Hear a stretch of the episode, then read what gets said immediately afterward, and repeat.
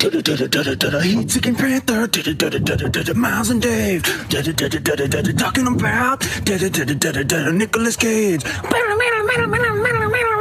right, you you started. I feel like I always start started. Uh, okay. Um, this is Heat Seeking Panther. I'm Miles. This is Dave. We have we have uh, we have guests Catherine and Jesse. Hi guys. Hello. Can I get a whoop? Whoop whoop. Uh, welcome to the Panther Den, guys. So wait, so are we? Is, is that the name of it now? Are we calling it the because you Panther remembered Den? it. It's yeah. Curl up in the panther den, guys. Just don't get bit Oh damn. Bit by some of these hot takes we're about to. This this lay is out. where I drop the sample of the roaring panther. welcome to the Panther Den. You guys need a sound effect. You need some- How obnoxious would it be if we did the whole show? I had a soundboard. Well, you'd have the panther roar. You'd have um, the air horn. Anything And then- else? Uh, yeah, I would need some Siren. Fart. Yeah, yeah. Gotta have a siren. Yeah, a siren, yeah. a fart, definitely. I'd have some kind of goofy like spring noise or like gotta- a you wow gotta have the record- wow or like something record like that. scratch. Yeah, That's record very scratch. important. Very important. Yeah. And you and you have to have like a long audio sample from an inside joke that happened like before anyone started listening to the show that you drop in and everyone laughs at.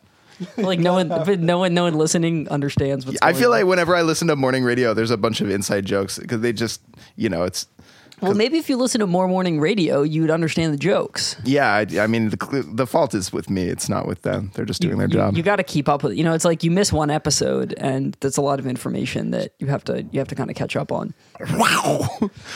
All right, so this this week we're talking about "It Could Happen to You," uh, 1994's uh, "It Could Happen to You," where Nick Cage ta- like teamed back up with Our good friend Andrew Bergman. Andrew Bergman, friend of the show. Um, he, he who directed him in Honeymoon in Vegas, uh, which, if you'll remember, was a big uh, career rejuvenating moment in terms co-starring of Carrie Bradshaw, yeah, which Yep. we were just talking totally um, coincidentally. We were just talking about earlier. yeah. What were you saying? We were talking about Failure to Launch that stars Terry Bradshaw and also the woman who played Carrie Bradshaw. Wait. Oh wow. Isn't Is, that is that? McConaughey too? Yeah. that? Apparently, Terry, Terry uh, Bradshaw is a football player. I don't know if he's actually in the movie. That could have just been Alex being funny. You know what? Nobody knows. No one will know or call it out. No one has seen that movie. anyway, A- Andrew Bergman, um, Nick Cage. He th- that Honeymoon in Vegas was the first movie in his quote Sunshine trilogy. Of uh, after he he had quoted he quoted Jim Morrison. I'll, I'll just read this quote actually for th those of you who don't remember. He said, Most of my characters are filled with this weird internal angst, and I thought it might be time for a change. I turned 30, I have a kid, and I remembered an old clip of Jim Morrison of the Doors talking about how he never made happy songs. He was right, and I started to think about my own career. I love the films I've been in, but they weren't what you'd call happy films. I wanted to make a film that was pure happiness, and it could it could happen to you was it. It's like a 40s romantic comedy with a Capra touch, a romantic comedy with an emphasis on the sweet side of things. I felt it was time to do a character that was happier and lighter. I've done all these this weird internal angst stuff that's good and valid, but this afforded me the opportunity to play sunshine and happiness. So, first of all, did he succeed in playing sunshine and happiness? I don't know what he was playing in this movie. Like he almost seemed. What you were saying earlier, he almost seemed like he was doing the whole thing sarcastically. Yeah. And then you said, like, he's almost doing it.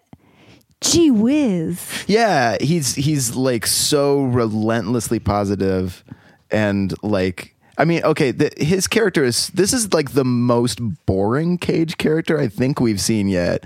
I mean, maybe Fire. I keep tr- bringing it back to Firebirds as the previous low water mark. Um, but actually, guarding, Guarding Tess, Tess was worse. Yeah. but his character was more interesting because he fucked an old lady, and in this movie, he's just like he has no flaw, no faults, no flaws. He's like the most perfect, saintly, boring human being. Yeah. In this movie, everybody is good or bad. There's Yes. no gray. There's no gray. you either fall into the you are a perfect human being and you always do the right thing, or Right. you are just terrible and you have no redeeming qualities. which takes it takes all the like there's just no struggle. There's no all this uh, any kind of conflict just comes from these outside elements but you're just waiting for like the pieces to align in the exact way that you know they're going to align. Like there's just no tension. It's just like nick nick cage okay so nick cage is married to a bad person like the worst person ever in the world.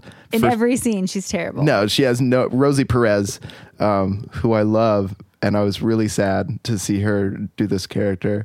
But like, yeah, she's just she's just terrible. And then Bridget Fonda, previously married to Stanley Tucci, who's also great as an actor and also terrible as a human in this movie. and then it just takes like two hours, and then they're together and they have a lot of money.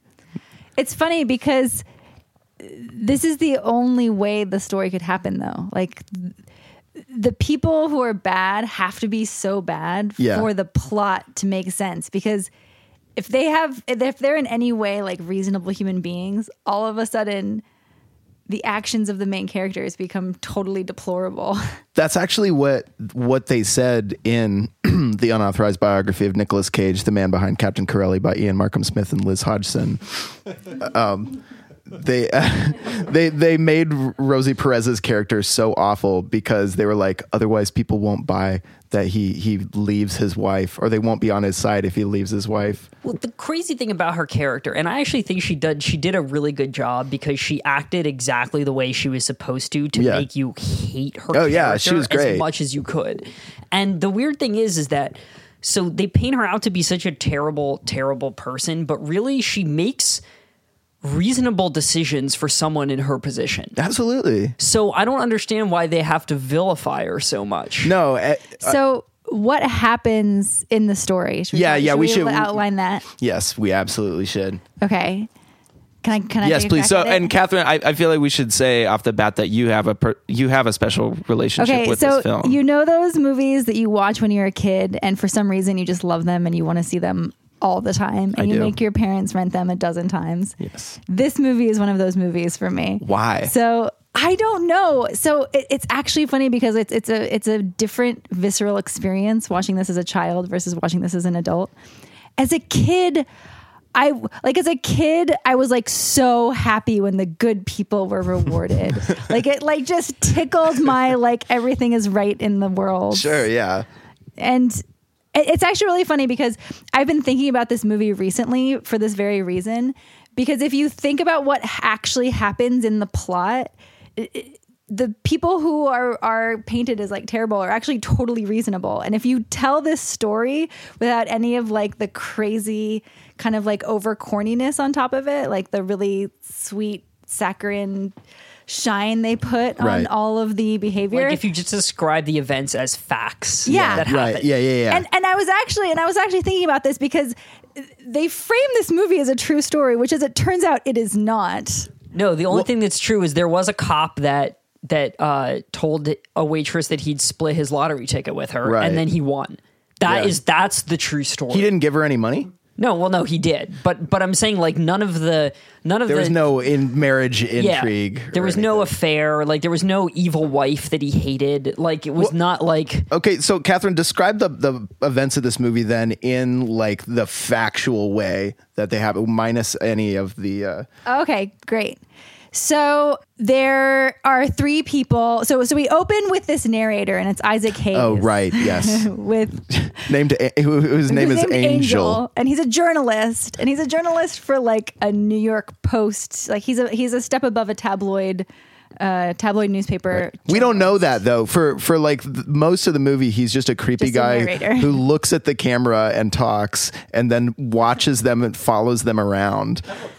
Proto Morgan Freeman or something. Yeah, but if Morgan Freeman was stalking you and talking to nobody about your life, just like talking to the air, describing what you're doing.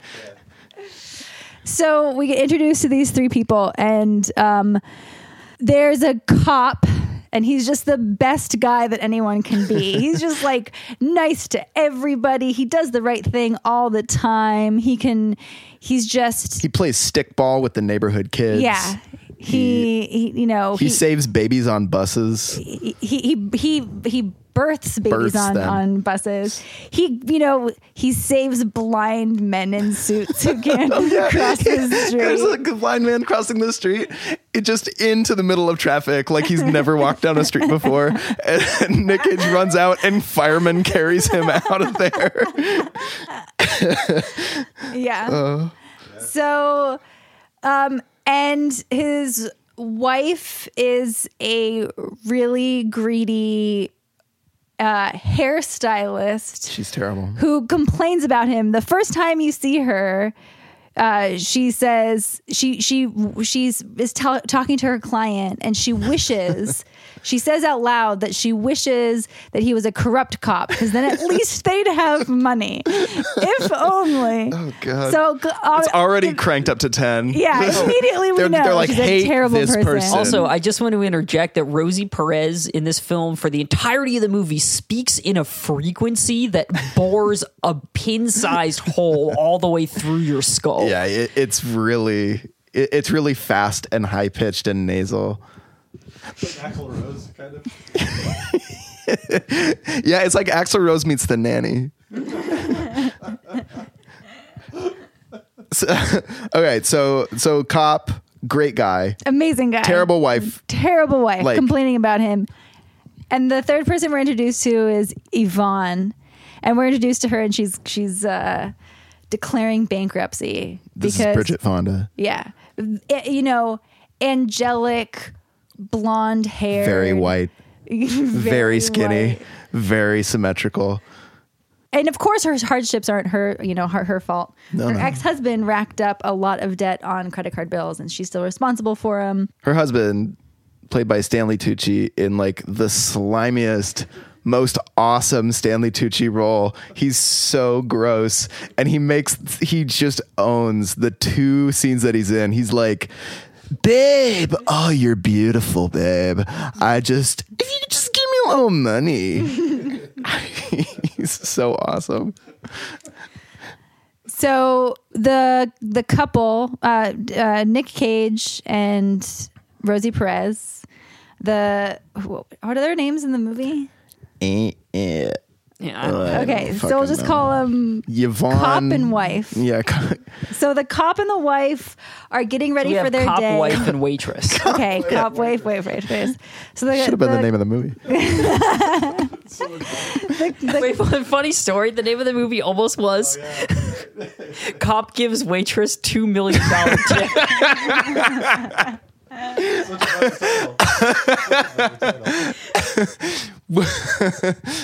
Such a better title. What do I name movie? oh, name after thing that happens. Cop falls in love. Rated PG. So the cop and the wife are getting ready for their days, and the wife says, "I had a dream last night, and my dead father." Told me I was going to win the lottery, so you have to get the lottery ticket today. And Well, so the, I mean, her dead dad So shows the- up with yeah. numbers in his eyes, Yeah. like Right. in a dream. in the dream. so he, so he, she's like, "Get the lottery ticket today." So, and and Nick Cage has this great line where he's like, "He was a nut job, your father. He prayed to chickens." And Wait, really? ne- I, didn't, I didn't catch that Yeah. line at all. I have it. I took a video of it.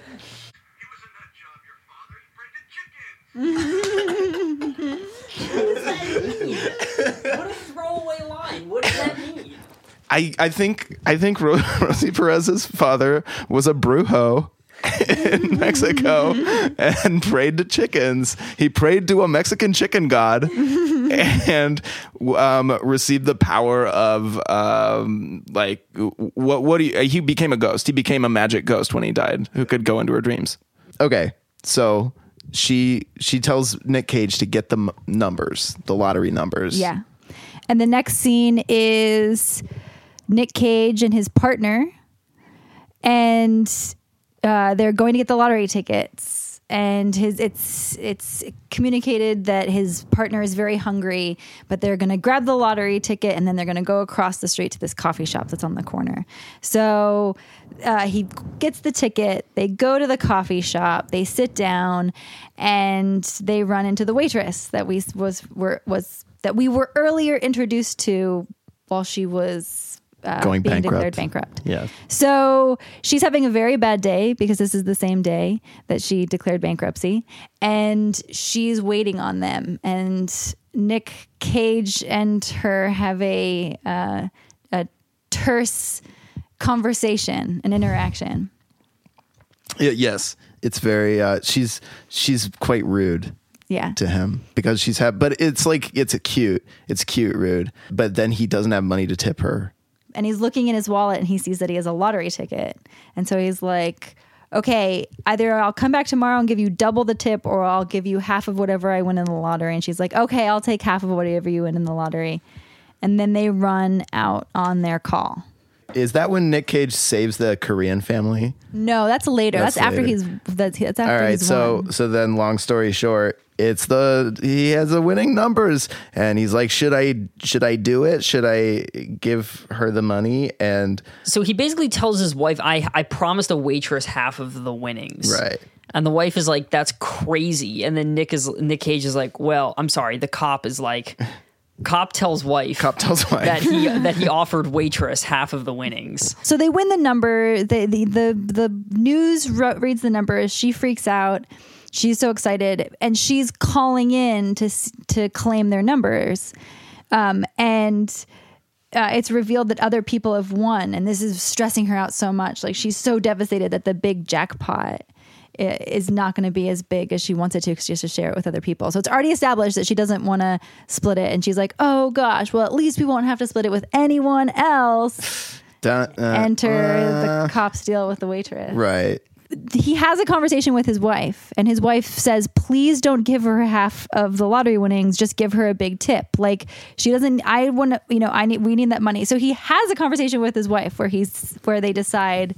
Where she says, "Please don't do this." Right, and he and agrees. and he agrees. And then he goes to the diner and he sees the woman and his intention is to just give her a big like $20 tip and the gold chain for her for her glasses. But she's so cute and she's Yeah. had such a bad day. okay, her customers have AIDS, and she's nice to them. Yeah. Which again establishes you're either a perfect human being Yeah, or you're you're an evil, evil Saint person. or a devil. Yeah. Um, her boss is very, very rude, and, and then they fe- they put uh, cigarette ash in his coffee, and he really likes it because it's funny to see people who you don't like eat garbage. well, that's the other thing that this movie teaches you is that bad people get punished. Yeah, they do, and good people get rewarded Yeah. by you know, like this movie is very into uh, the a simple version of karma, like because it's not. I think it's not, and I'll explain Okay. why afterward. But Okay, let's, well, let, well, let's 'cause plow I'm- through this. Yeah, Th- so at this point the the winnings are down to two million dollars. So he gives her two, the two million dollar tip, and things to be going things seem to be going okay. Uh, she buys the cafe. right. Rosie, the wife, has the money that she enjoys. Things seem like they're going to be working out, but she's still a terrible person. She still complains and spends her money on on terrible things. Did you? Oh, no. I sorry. I have a pet theory. I'll get to it later. Okay, great. So things are going okay, but the wife continues to be frustrated with the generosity that the cop shows. Because she's evil and she hates it when people Yeah. are good. She, she doesn't like it that, oh, so also the cop continues to be a cop. He doesn't quit. And there's a great, there's an amazing scene where he goes to get coffee from the place he goes get to get coffee from every day. From his favorite Koreans. and he, says. deduces with his cop skills that it's being robbed. And so he and his friend, he and his partner, he and his partner put their lives on the line and save the day. And Okay, I'm, I'm sorry to derail you again, Yeah. but that scene in and of itself is fucking ridiculous. because, okay, they go in, they buy uh, like a, cu- a cup of coffee or whatever from this guy, and, um, and the And and what we see we see Nick Cage being like, "You're not gonna overcharge me with prices from the far Orient, are you?" Or saying some How's the mysterious East? is what he shit says. like that. This old Korean man is like, "Oh no, no, no! I would never." Really shiftily, and and Nick Cage leaves, and somehow with his sixth sense, he knows that bur- So- burglars have the Korean man's wife under the table with a gun to her head. So he says, uh, so he's so Nick Cage says, "Oh, where's the wife?" And the the the the cashier says, "Oh, she's sick today." And then he and then he's like, oh, "Okay, well, just give me two coffees." And he goes and gets him two coffees, and he's like, "Oh, on the house." And so he goes outside and tells his partner, like, "Oh, our our favorite Korean's getting uh, robbed because." And he was like, "How'd you know?" And he's like, "He gave it to me for free." And and the, he told me his wife was sick and she would work if she was dead. They say. which this whole scene and that remark, I guess, were very controversial in the Korean community. Um, Really? and yeah, this is the only controversy this movie generated. um, they they thought it was racist and mean, but um, what I don't, it, it's it is what it is. And then Nick Cage fucking sneaks in to the basement. Okay, this is what you do if you're a police officer. Like I I don't know much, but you you call for backup, right? Like they're outside of the entrance to the those the robbers aren't going anywhere. So you call for backup. You don't sneak in on in the basement, climb up the stairs and throw a fucking soup can at the Like if if anything, he posts up at the outside the basement door just in case they go that way. But he definitely doesn't go in and throw a soup can at he them and he gets shot, deservedly so. He gets shot. because he pulled a stupid move. and and it, and he didn't fire his gun. He says he's like there were too many people in there. Like I, I couldn't use my gun. You just put them all at risk, dude. You just you can't like someone is p- waving a gun around. You don't go like bah, booga booga and throw a fucking soup can at their head. That's how people get shot. He's a terrible cop. He's not a hero. He just lucked out. Okay, so he gets injured. They give him like a they do like a ceremony. Right. So he's a hero. And the whole time, the city of New York is just in love. They love the cop who gave the waitress the money. And yeah. the- According to this story, they have tons of paparazzi coverage all the time. Yeah, There are, the- there are They just become instant celebrities somehow. they are the Kardashians of of the moment. And, or no, they're more like Octomom. yeah, actually. They're each like a quad mom. so he gives ten thousand dollars to the Widows Association, the you know the foundation that helps the widows of cops, and and the wife is upset with that because she's evil, and then She rolls her eyes. How dare you? so then then she then he takes all the kids from his neighborhood who he played stickball with to the To Yankee to the, Stadium. to the Yankee Stadium and plays ball with them along with the waitress. The wait the waitress is you know brought along. Okay, first, I know I keep cutting you off, but like first, he and the waitress, he like runs into Bridget Fonda. He's like, "Well, what are you doing?" He's like, uh, uh, "Oh, my wife made me stop being a cop because she hates it when I do things that are are good for the community." And and she's like, "Oh, now that I have my own restaurant, I'm just like a lonely single girl, and I just don't know." And the first thing they do is they go rollerblading together. if you're going rollerblading with a beautiful woman who's not your wife, like you are basically fucking that woman. Like, I'm sorry, that is a date. That is the er date. That's an ultimate date. You don't do that with just your buddy. Yeah. You don't. And so, like, at that was the point when I was like, this movie only has one place to go. Like, we're just waiting for them to bone. So not only do they go rollerblading together, before they go rollerblading together, they all go on this boat trip for millionaires because apparently there's a special boat cruise just for millionaires. Yeah, and all the lottery winners, the New York lottery winners, Are going. are, are invited to Yeah. the Millionaire Boat Cruise, and but um, what is it like? She So she, she gets she can't find her taxi cab No, fare she- or something, So even this- though she's a this is- millionaire. This is the funniest thing. The cop and the wife get on the boat. right. But the and the wife immediately is absorbed into the crowd. She's loving it. She's just so ecstatic to be among other millionaires. But the cop sees that the waitress is struggling with her taxi fare, so he runs down to try to help her with her taxi fare. And She's she's trying to get the taxi cab to break a twenty. And either he sees that she's Hold going, on though. They're giving free money to everyone. She can't just give that guy the fucking 20.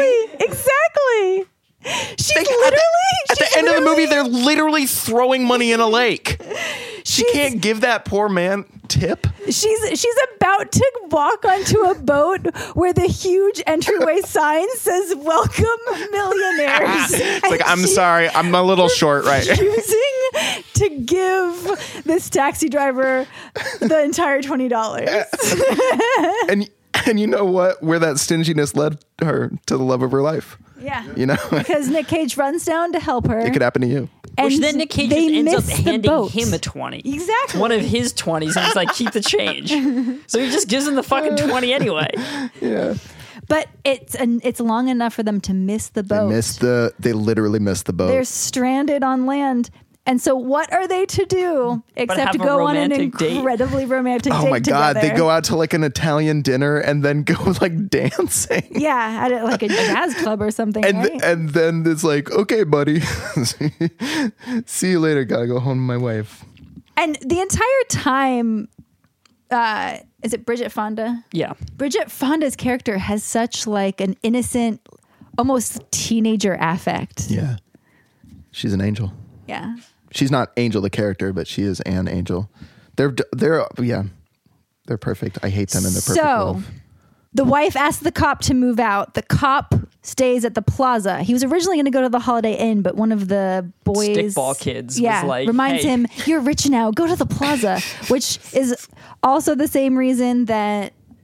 And the waitress comes home elated on on a cloud of happiness to her, her apartment from the day at Yankee Stadium, but her no good, terrible, rotten husband who she hasn't technically been divorced from yet is there. Right. And so she he makes it clear that he's gonna stay there and you know he's not gonna get out of her way. And so she's like, Fine, I'm going to the plaza. So Well, both is that when he hits her up for, for Yes. money? Yes, he wants he wants like fifty thousand dollars to like theater start a troupe. playhouse. Yeah, a, it's ri- theater a troupe. ripped Stanley Tucci in a towel, just like coming out of the shower. Hey, like, babe, hey, I'm- babe, good to see you again. Give me a kiss. I'm getting I'm getting that money one way or the other. He's doing like acrobats uh, acrobatics on the counter and shit. Yeah. So, So awesome. the cop and the waitress find themselves both at the plaza. They put them in rooms next to each other that have a door that open, right. and they finally bone. Yeah. Well, they kiss and then and prob- somehow probably and somehow the story gets out and so and so there's already an article Yo, in the, but the when newspaper when they're leaving, because when they're leaving the hotel, I didn't get this because Nick Cage is like, "Are you ready?" And he runs into the turnstile, the turn door, and and they go out, and there's all these paparazzi out there like taking pictures of them, and they're like, "Oh!" And he he like covers Bridget Fonda like with his coat or some shit, and walks through. But I didn't get like, was that because they saw the paparazzi out there, and he's like. Are you are you ready to become a newspaper like story again, or if he was just like so full of life and love that he just loved running through the turnstile doors and he was like, "Are you ready?" i think it's the latter uh, Yeah, it seemed. I mean, or both, probably both. But this brings up an interesting point that the editing of this movie was sometimes really fucked up. How so? Like they would just do weird things where there would be a scene like like it looked like they would just insert like the kind of cuts that they did. One didn't prepare you for what was coming next.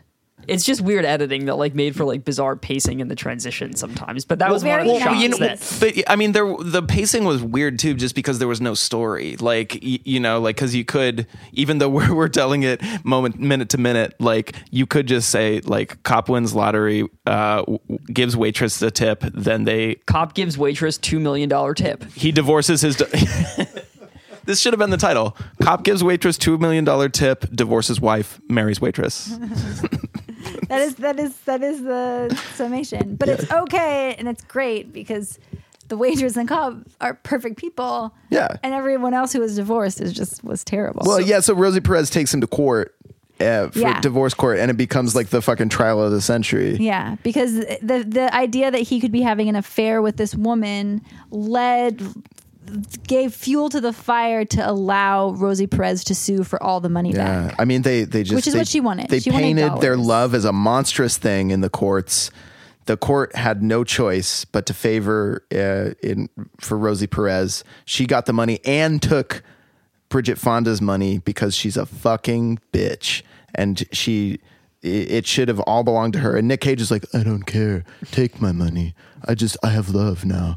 And but then but then she tries to mess with uh, with Bridget Fonda, and then it's and then he doesn't even fight. He's just like, no, I can't. He's a terrible witness. Like the the fucking judge, his his lawyer like brings him on the state stand and like tries to get him to stand up for himself. And I feel like I forget what he says, but he's just like he's like, yeah, I guess I don't know. I just fell in love with another woman, and and she. Oh yeah, and they're both on the stand. Like the waitress and the cop are both on the stand, being like, "I love him more than anything Yeah. else ever in the world." And it's like, didn't you guys get together like four days ago? Also, we know the true story, but like really well. It looks bad. But if you looks again, really if you just recite the facts of what happened, Yeah. like it looks terrible. It looks really bad. And and the the lawyer started saying everything that I was thinking. I was thinking the same thing because he's like, How do we know that this wasn't just a plan? Like the on the very day that she becomes bankrupt, do you make a deal with her that you're going to give her millions of dollars if you win it? And, And then again, we know because we're some like omniscient, like third person viewer. Yeah. But really, there's no way to verify of any of the true story. Right. And, And- you could just assume that it was a plot between the two of them to like take the money. Well, and that's where the cognitive dissonance like comes in because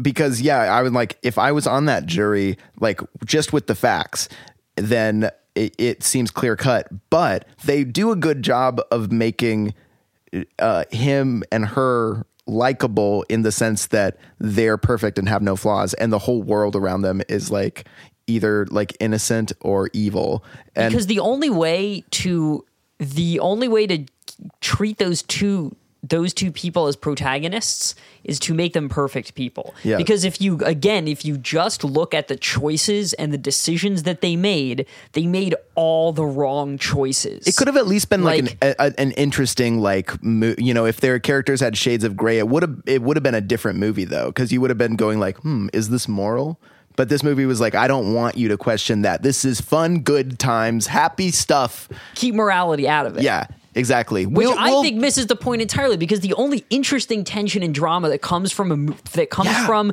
a plot like this is the question of who do you become when money is a factor, Right. You know, and they skip over that whole thing entirely. It's like uh, what kind of interpersonal relationships and relationships with the community at large are affected when you suddenly have a lot of money. yeah, or even a step down from that, but still interesting is like where, like who is owed this money? How do we, how do we like define who, who you know, ownership and and who deserves it and stuff? But they're like, no, they deserve it. They're good. They don't. They're bad. Like that's and and all the sig yeah it's it Rosie Perez gets a boob job with it and we're supposed to be like fuck you Also, incidentally, so those were her real boobs. She had they had to strap them down earlier in the movie. oh okay yeah.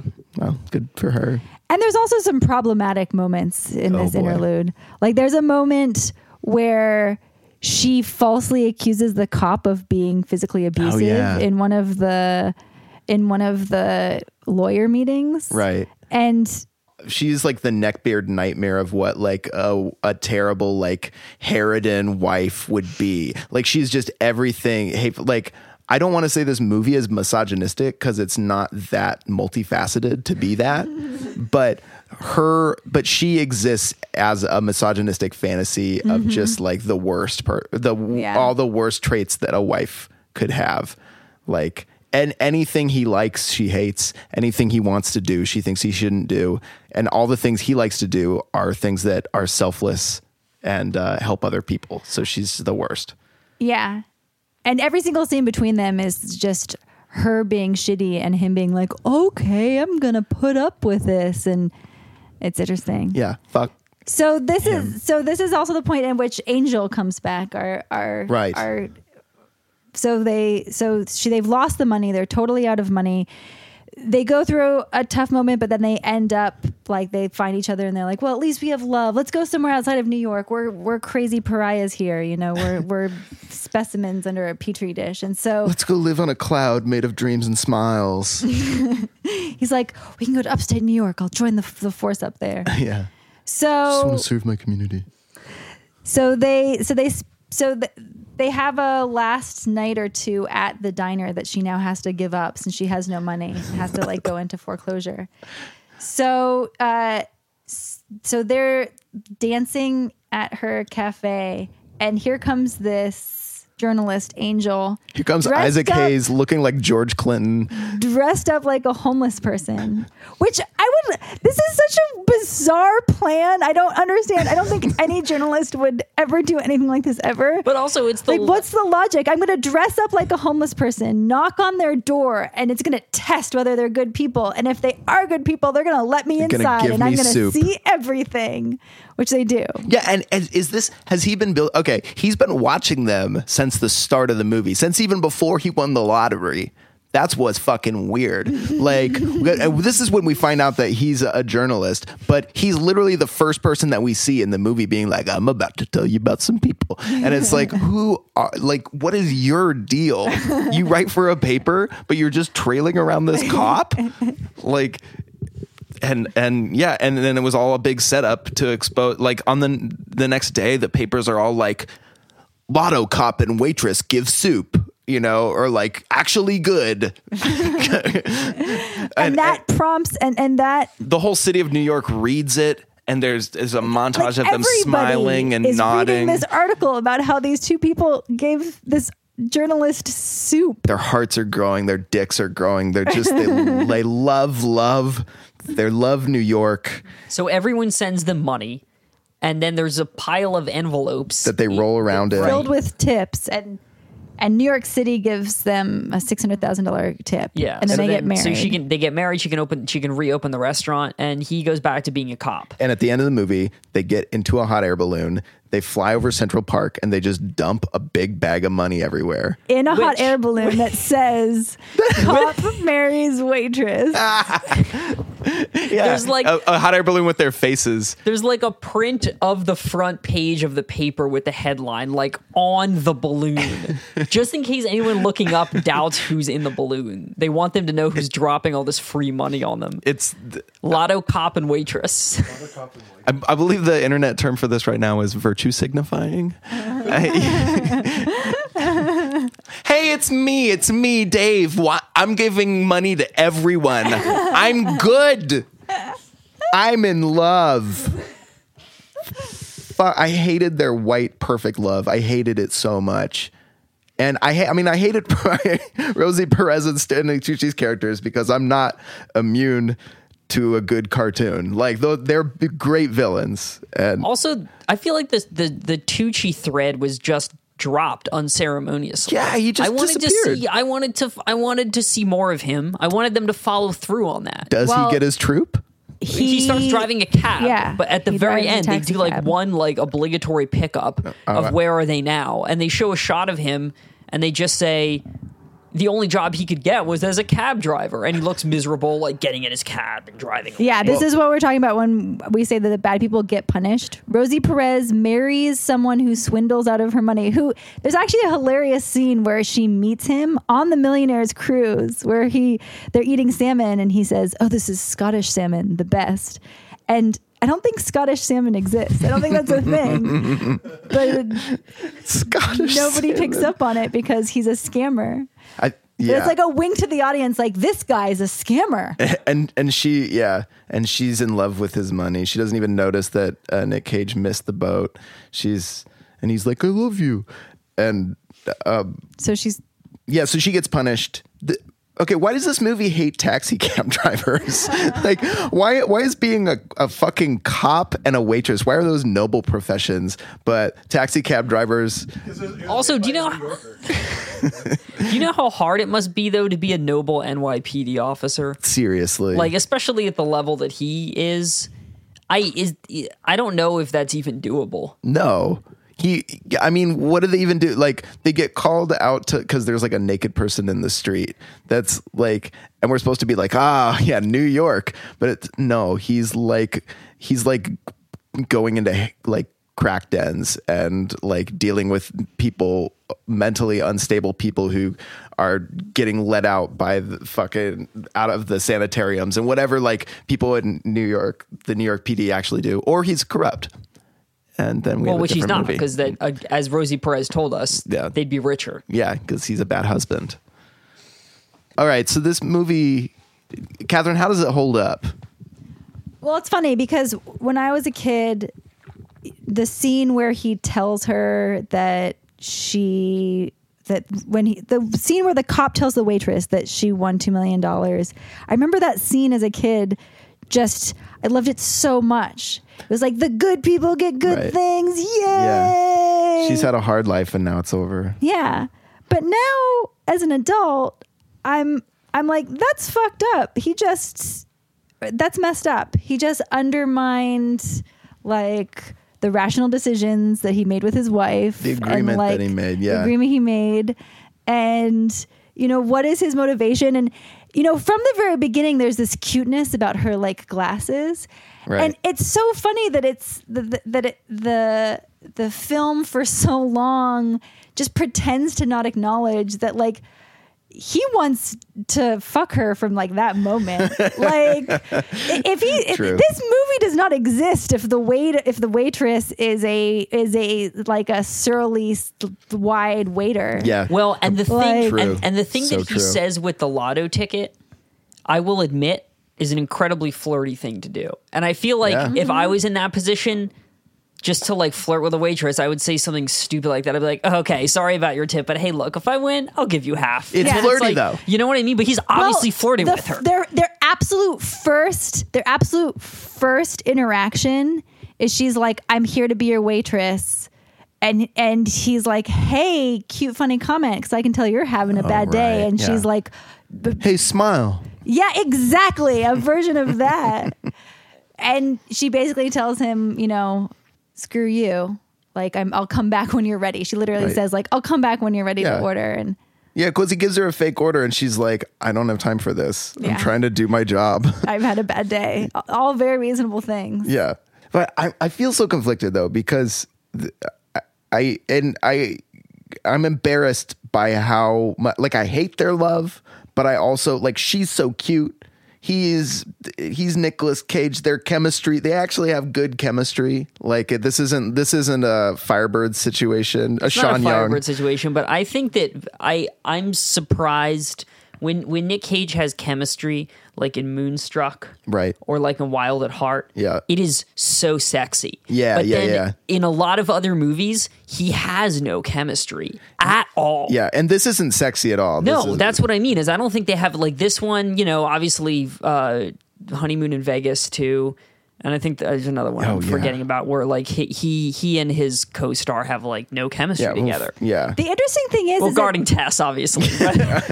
I think actually, I don't know. They had a little bit more. I feel like Shirley actually- MacLaine and and Nick Cage.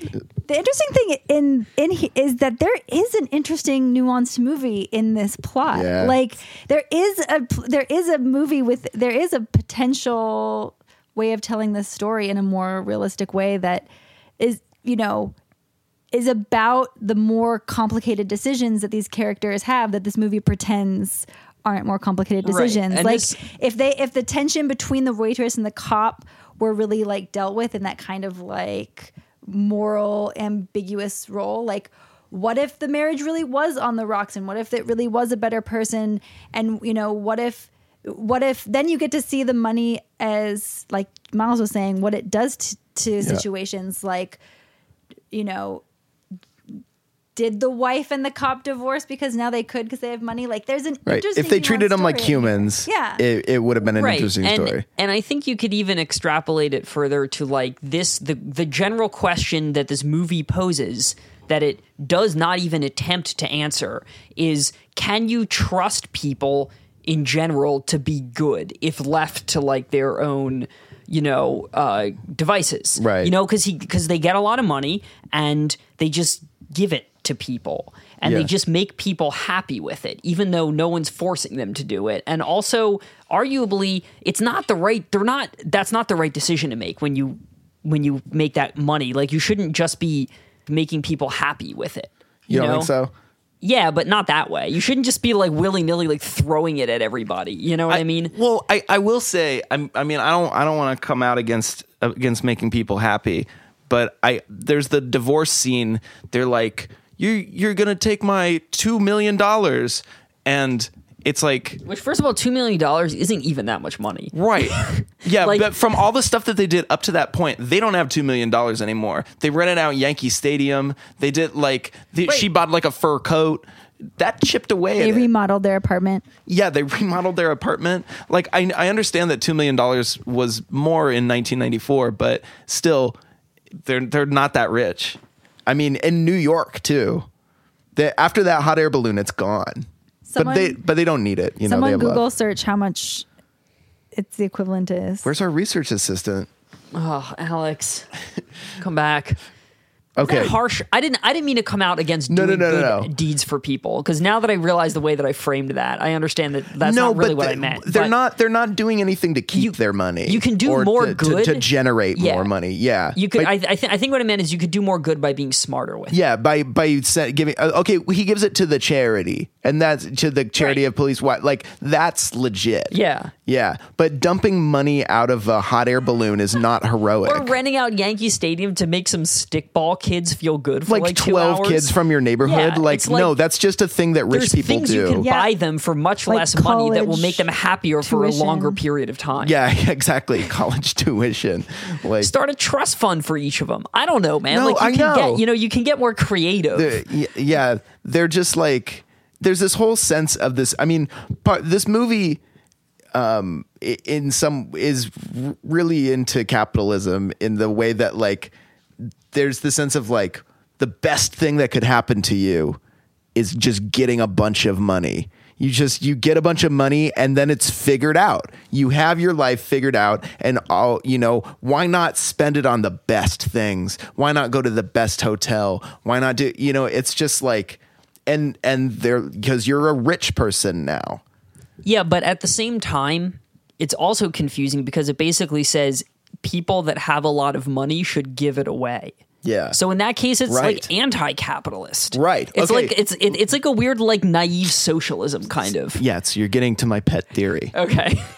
okay it's not even actually- a theory i'm, I'm is this just actually just socialist propaganda. Is that what this movie is? I'm just gonna put I'm gonna put forward a couple of things I noticed. First, when uh, when Rosie Perez is talking, is like, "I'm not happy. I want many things," and then they then they get a fur coat, and she's like, "I'm getting more happy," and the they you we see them go down a golden escalator. And she says something very esoteric. Do you, do you know where that golden escalator is? No. Trump Tower. It's the same golden escalator that Donald Trump rode down. oh my god, is it? when. I have pictures. Check this out. D- I, just, DT. I knew he was going to be in this movie. Okay, we, we've we've got we've got Trump, golden escalator. Note the lights in the ceiling. Then we have the golden escalator, same lights, Oh my gosh. same situation. okay. Next, they don't need you know they don't need money. They're just serving their community. They're just doing their thing. But they at the end of the movie they get money in small donations. Small donations just from the salt of the earth people. Twenty seven dollars on average. Who's to say? and then they just they they give they give the money away as uh you know some would accuse social democratic socialists of doing just giving free handouts they literally give handouts to everybody now i don't know what this points to but those are two facts are they bernie sanders and is rosie perez donald trump? Did this movie foresee the 2016 election? And and try and te- and try and warn us of uh you know who the good people really were. And So Andrew Bergman is Nostradamus, is what you're trying to say. Andrew Bergman in the future from now has figured out a way to time travel and embed in his movie a warning See, now we have to go back and watch Honeymoon in Vegas to try to find out how that ties in, or maybe the events that that depicts haven't happened yet, so we that's why we couldn't connect. Honeymoon in Vegas. Uh, she, yeah, I, I feel like Sarah Jessica Parker represents uh, the uh, America that progressives and neolibs want together, and and um, that Nicolas Cage's uh, character is uh, Is Elvis? is Elvis. He's- yeah. Um, okay, let's read from the Nicolas Cage Road Journal. okay. So, in 1991, Nicolas Cage uh, wrote a, uh, or yeah, he he went on the road to see America, um, a la Jack Kerouac, and uh, wrote a journal about it that was then published in Details magazine, and we've been reading from it each each week. So were they in Kingman, Arizona last time? Yeah, they were. They they had they started in Cabazon and uh, stayed in Stayed in Cabazon for a long time, and then they they made it to Arizona and talked to uh, a bunch of a bunch of people. Um, the last the last little piece was. I know drinking is out of style, but I have learned that when I do drink, just saying to myself, I am sleek and self contained spa- spares many problems. If you can function like a tiger on a hunt while indulging, you deserve the utmost respect. I can't stand a sloppy drunk. Okay. Socorro, New Mexico. I had a dream last night that I was in the African desert. Jeff and I were surrounded by hyenas. As we started walking to the car, I saw a small red ocelot sitting on the rock. She ran away, leaving her kitten. I scooped it up and brought the tiny animal into the car with me. Wait, is this a dream he's having? Yeah. Oh, okay. That's the whole entry, actually. So he had that dream in Socorro, New Mexico. Yeah, in, in the African desert in Socorro, New Mexico. Still in Socorro, New Mexico. Entry two. Otis Quick is an ex truck driver. Oh man, he's in full storytelling mode now. Dude, I'm telling you, he's making these things up. he doesn't actually meet these people. This whole thing is fabricated. Time for a character sketch. Otis Quick is an ex truck driver. He was fixing the sink in our room. I was on the phone to my editor who asked me what I thought of America. Again, I'm not even sure the editor is a real Not a person. conversation that happened. So, Nick, what do you think about America? If you were going to compare her to something, Sarah Jessica Parker. Um, I told him that I thought the country was confused. The majority is celebrating its quote battle victory, while in a dark corner like Kingman, Vietnam vets bitterly remember getting spit on. I don't think America's confused, Otis interrupted. I think we have a lot of different opinions, and that's what makes that's part of what makes this country great. I got off the phone, sensing an opportunity. Is there anything you'd change about the country? I asked Otis. There ought to be a death penalty for drug dealers. I've got a brother in jail for selling drugs, and I wouldn't feel sorry for him if he got the death penalty. He got little kids on drugs. Big city, little town. There's killing and drugs everywhere. I looked at Otis. He had sad eyes. What are you What are your dreams? I asked him. I'm 39. I'm past my dreams. As a kid, I remember seeing my daddy drive a truck, and that was my dream to drive a truck. I've done that. Now my dream is to see my kids grow up with an education. Somewhere, New Mexico, 1:45 p.m. We're heading south towards Alamogordo. Alam, Alamogordo. Alamogordo. Oh yeah, this is you, Oh, yeah. This is my hood. yeah, you've been there. I know all about this. Is is this resonating with your experience? Yeah, I mean, th- this is like, yeah, it's basically recalling a dream for me. this is like my dream. This is actually. your yeah, and uh, It's kind of scary, actually. and Otis Quick is your red ocelot. Absolutely. Good, uh, good burritos in Socorro too. Very good breakfast burritos. Yeah, good to know. Oh yeah. um, heading so, south toward Alamogordo. It was close to there that the Trinity device was tested in 1944. That was the first thermonuclear explosion in history. There's the Star Wars deli, the rocket laundromat, and the atomic welding shop. The buildings look like carcasses, and the whole place smells like burnt hair. Who are they, these Americans who raise their children in an area where existence is predicated on the detonation of atomic bombs? Five days on the road, and I was becoming crazed. I could tell Jeff wrapped as tight. I, I could tell Jeff wrapped as tight as me was wrapped, I think he meant. We stopped talking. I drove out of town down some white, gypsum dusted roads for a couple of miles, and then in the, the pavement ended. We were floating in a world of soft, sculptured ice cream. This was White Sands National Monument. Having seen the birthplace of nuclear war, the shock of entering this marshmallow softness was too much. The weirdness inside of me slammed against the beauty outside. I pointed the car to a turnoff and slid up to a white hill. Jeff and I have spent a lot of miles on the road together, and it was time to let it rip. Claustrophobia had set in. Let's take a walk. I barely recognized my own voice. Here, let's take a walk. We hired, we hiked to the top of a dune overlooking this white world. Great place for a fight, I thought. the wind. Why is that what you think? You should be bowled over by the majestic beauty of nature. And you're just thinking about fighting someone? because he we he has a motto and his motto is maximum violence immediately he's he's ready he is a sleek tiger on the prowl It- right wasn't that it maximum violence immediately yeah. No, yeah. I was thinking of I was thinking that's where we should drop the the next wildcat roar. oh absolutely Yeah. jesse you want to do a, a roar Uh, I'm just going to find a sound effect, I think, on- Okay. on, YouTube. okay I'll cue it up when I have to. Thanks. Okay. The wind was whistling. We were alone. Before I could turn around, Jeff clocked me. it was a cheap shot.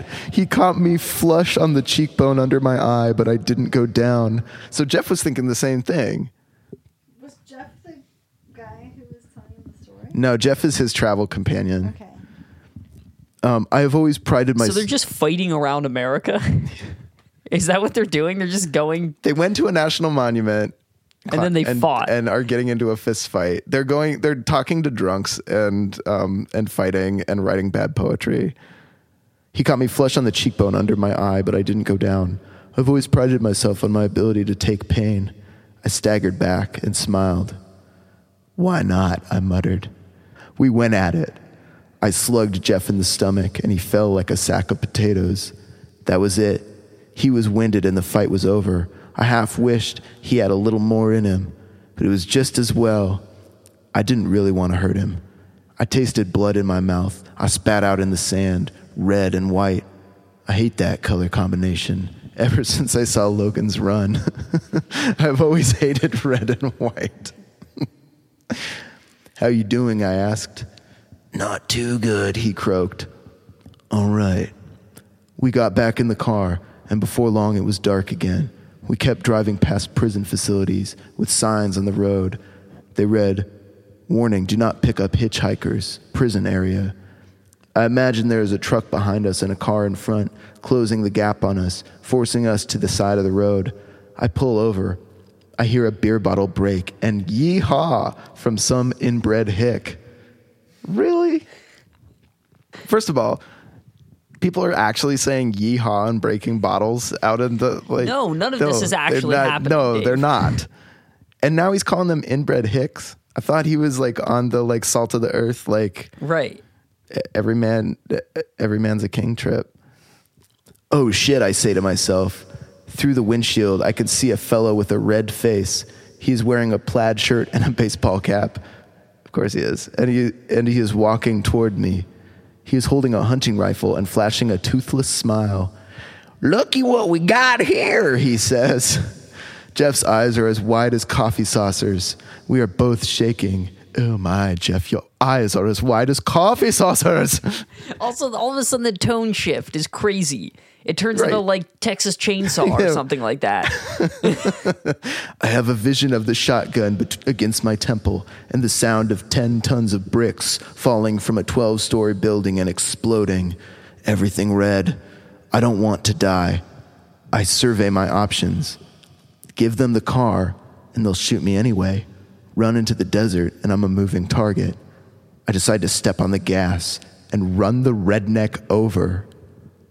I come out of my dream state and notice we are approaching Texas.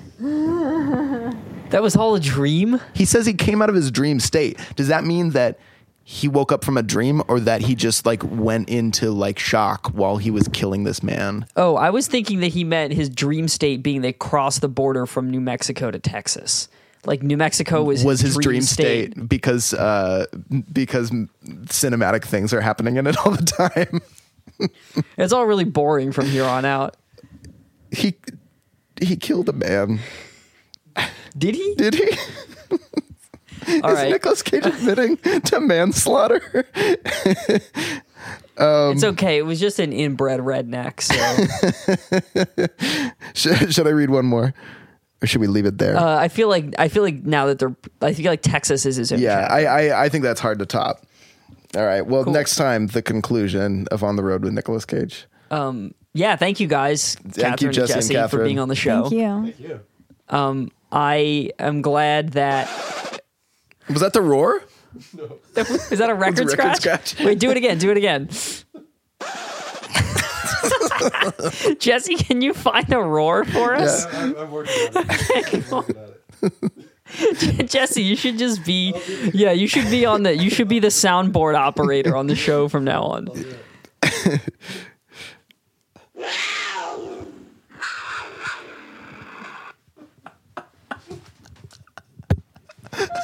I like that you both picked different ones. That was like a symphony of roars. That was so good. It's got, it's gotta be a feature now. Uh, Christ. It's like Zyreka, but for I, would- I think Dave, from now on, we have to anytime we have a guest, or even if we do it, it just if it's just the two of us, we have to get everyone to queue up a roar on our phones and play it on the set at the same time. Oh man, I think that closed out the show.